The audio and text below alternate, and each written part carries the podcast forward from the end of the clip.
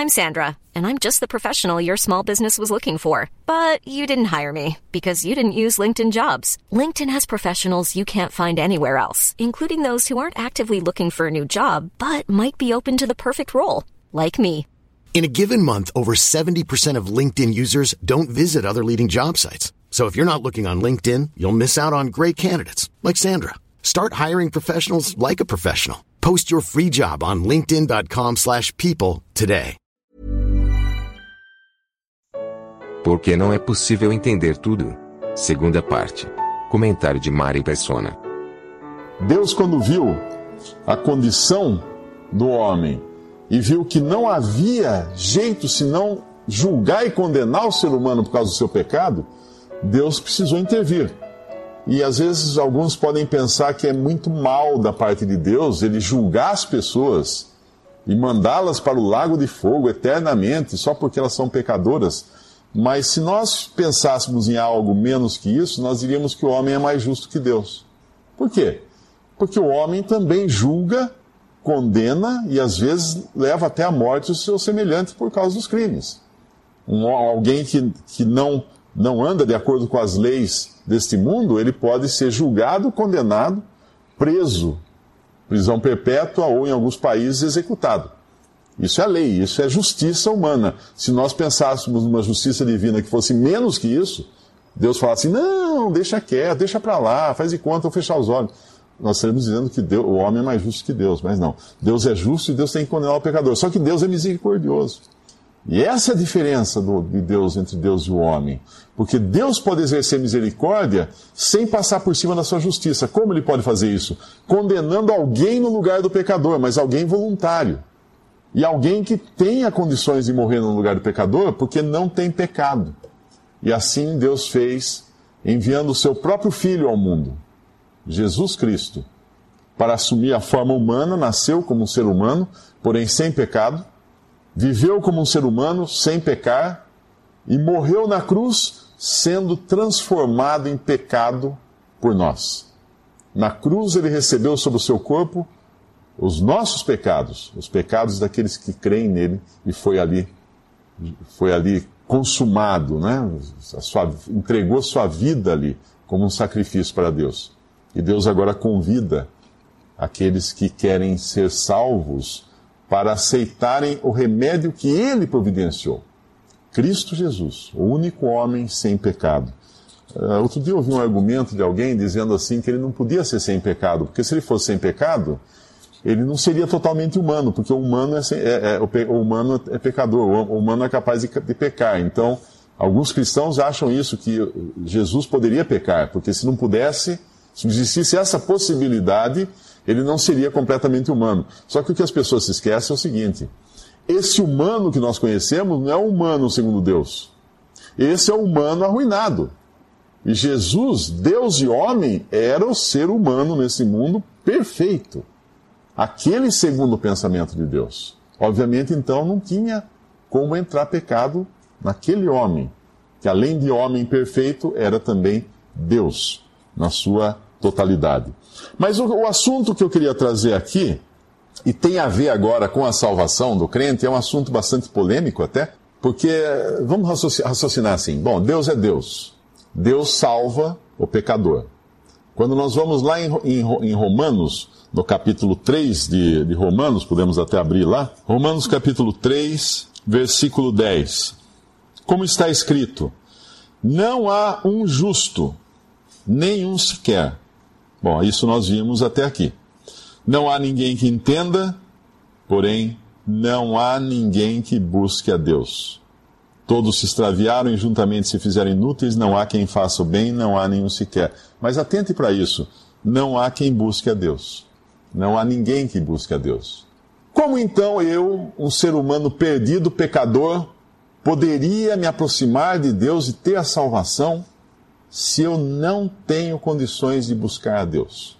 A Bíblia diz que eu não tenho, eu não, não busco a Deus. É impossível o homem, no seu estado pecador, buscar a Deus. Por quê? Porque o homem é inimigo de Deus. O, o homem é mau por natureza. Uma outra passagem em Efésios fala que nós estávamos mortos em delitos e pecados. Um morto não sente a sua condição de morto. Então, uma coisa importante entender isso, que o homem não busca a Deus. Bom, se o homem não busca a Deus, o que eu estou fazendo aqui escutando tudo isso, né? Ah, você pode dizer, eu vou embora para casa porque então não tem solução para mim. Não, mas Deus quer salvar. Deus quer salvar o pecador. Ah, então, mas como que eu sou salvo? Ah, aí nós vamos lá em João 3,16, fala assim: Deus amou o mundo de tal maneira que deu seu Filho unigênito para que todo aquele que nele crê não pereça, mas tenha a vida eterna. Você tem que crer no Salvador Jesus para ser salvo. Ué, mas você acabou de falar que eu não tenho condições de buscar Deus, que ninguém busca Deus, como que eu vou querer crer, crer em Jesus se na minha natureza ruim, pecaminosa, caída, eu não tenho essa disposição de querer crer em Jesus? Se nós abrirmos em, em Romanos 2, versículo 6, diz assim: O qual recompensará a cada um segundo as suas obras, a saber, a vida eterna aos que com perseverança em fazer o bem procuram glória e honra e incorrupção, mas indignação e a ira aos que são contenciosos e desobedientes à verdade e obedientes à iniquidade. Bom, agora está falando aqui que se eu fizer o bem, eu tenho a vida eterna, se eu fizer o mal, eu tenho a perdição. Então, será que é fazendo o bem que eu sou salvo e evitando o mal? Mas quando nós abrimos em Romanos 7, no versículo 18, diz assim: Porque eu sei que em mim, isto é, na minha carne, não habita bem algum. E com efeito, o querer está em mim, mas não consigo realizar o bem. Ué, espera um pouquinho. Então eu sou cobrado de um bem que eu tenho que fazer, mas ao mesmo tempo me, me é dito que eu não consigo realizar o bem, então como é que eu fico numa situação dessa? Essas coisas que nós encontramos na Bíblia criam uma espécie de enigma. Espera um pouquinho. Então, afinal, a salvação é uma responsabilidade minha? Eu escolho crer em Deus, em Cristo, para ser salvo ou não? Porque alguns versículos aqui me disseram que eu não tenho essa condição, e realmente não tenho. Aí vem o outro lado da história.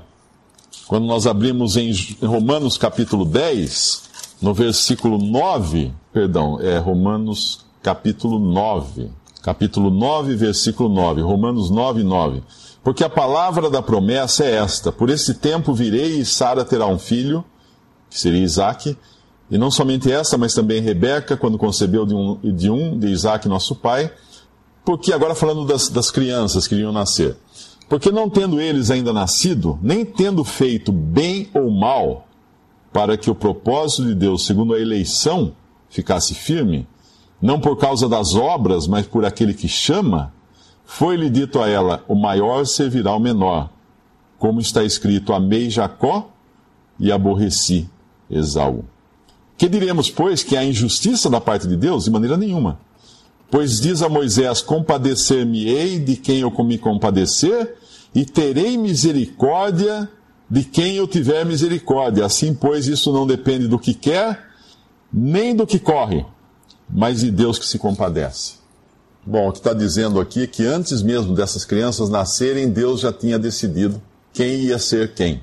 E aqui nos fala de uma coisa, uma palavra, eleição eleição. E quando nós abrimos um pouco adiante, em Efésios capítulo 1, nós vamos encontrar novamente essa palavra, eleição. Efésios capítulo 1, versículo 4, é, versículo 3 primeiro. Bendito Deus e Pai de nosso Senhor Jesus Cristo, o qual nos abençoou com todas as bênçãos espirituais nos lugares celestiais em Cristo, como também nos elegeu nele antes da fundação do mundo para que fôssemos santos e irrepreensíveis diante dele em caridade, e nos predestinou para filhos de adoção por Jesus Cristo, para si mesmo, segundo o beneplácito da sua vontade. Nos elegeu nele, nos predestinou. No versículo 11 fala: Nele, digo, em quem também fomos feitos herança, havendo sido predestinados conforme o propósito daquele que faz todas as coisas segundo o conselho da sua vontade, a fim de sermos para louvor da sua glória, nós, os que primeiro esperamos, primeiro esperamos em Cristo. Predestinados. O que significa isso? Destinar previamente. Eu, quando vou comprar um pão, por exemplo, esse pão está predestinado. Porque eu compro o pão com o objetivo de comer esse pão no meu café da manhã. Esse pão não vai ser usado para segurar a porta aberta, para outra coisa. Eu compro o pão com um destino já definido para ele. E nós fomos predestinados. Nessa, nessa salada toda que eu fiz aqui, é, é difícil agora entender, mas espera um pouquinho, como que nós vamos sair dessa então? Por um lado, a Bíblia fala que Deus escolheu antes da fundação do mundo, Deus predestinou e Deus elegeu quem? Os que seriam salvos.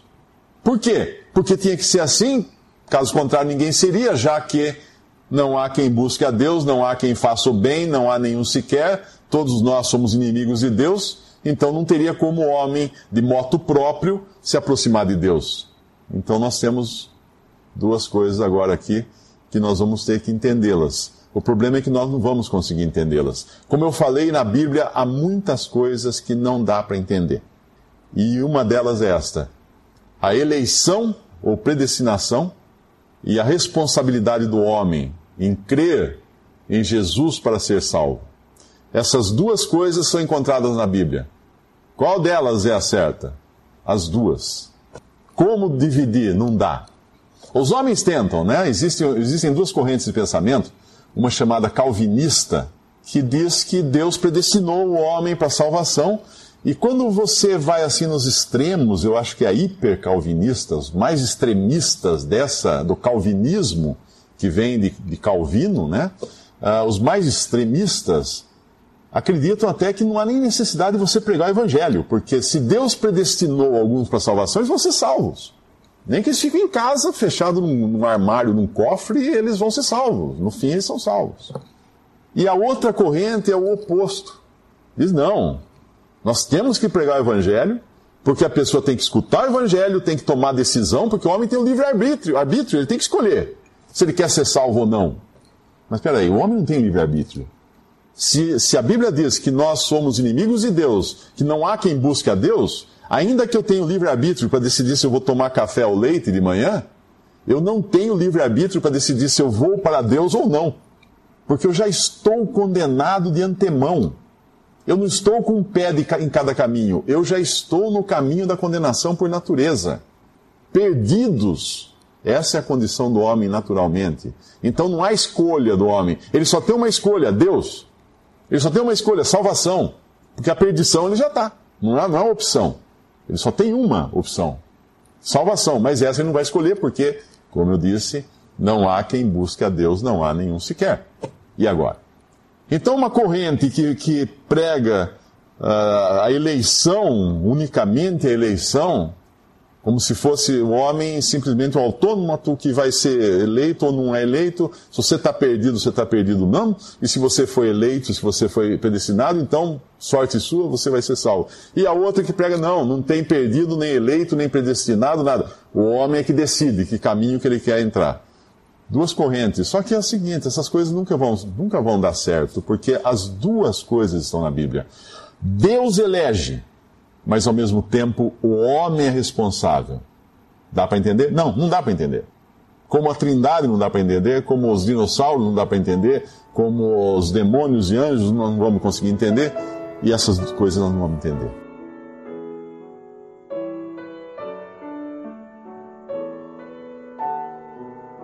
Visite respondi.com.br. Visite também 3minutos.net.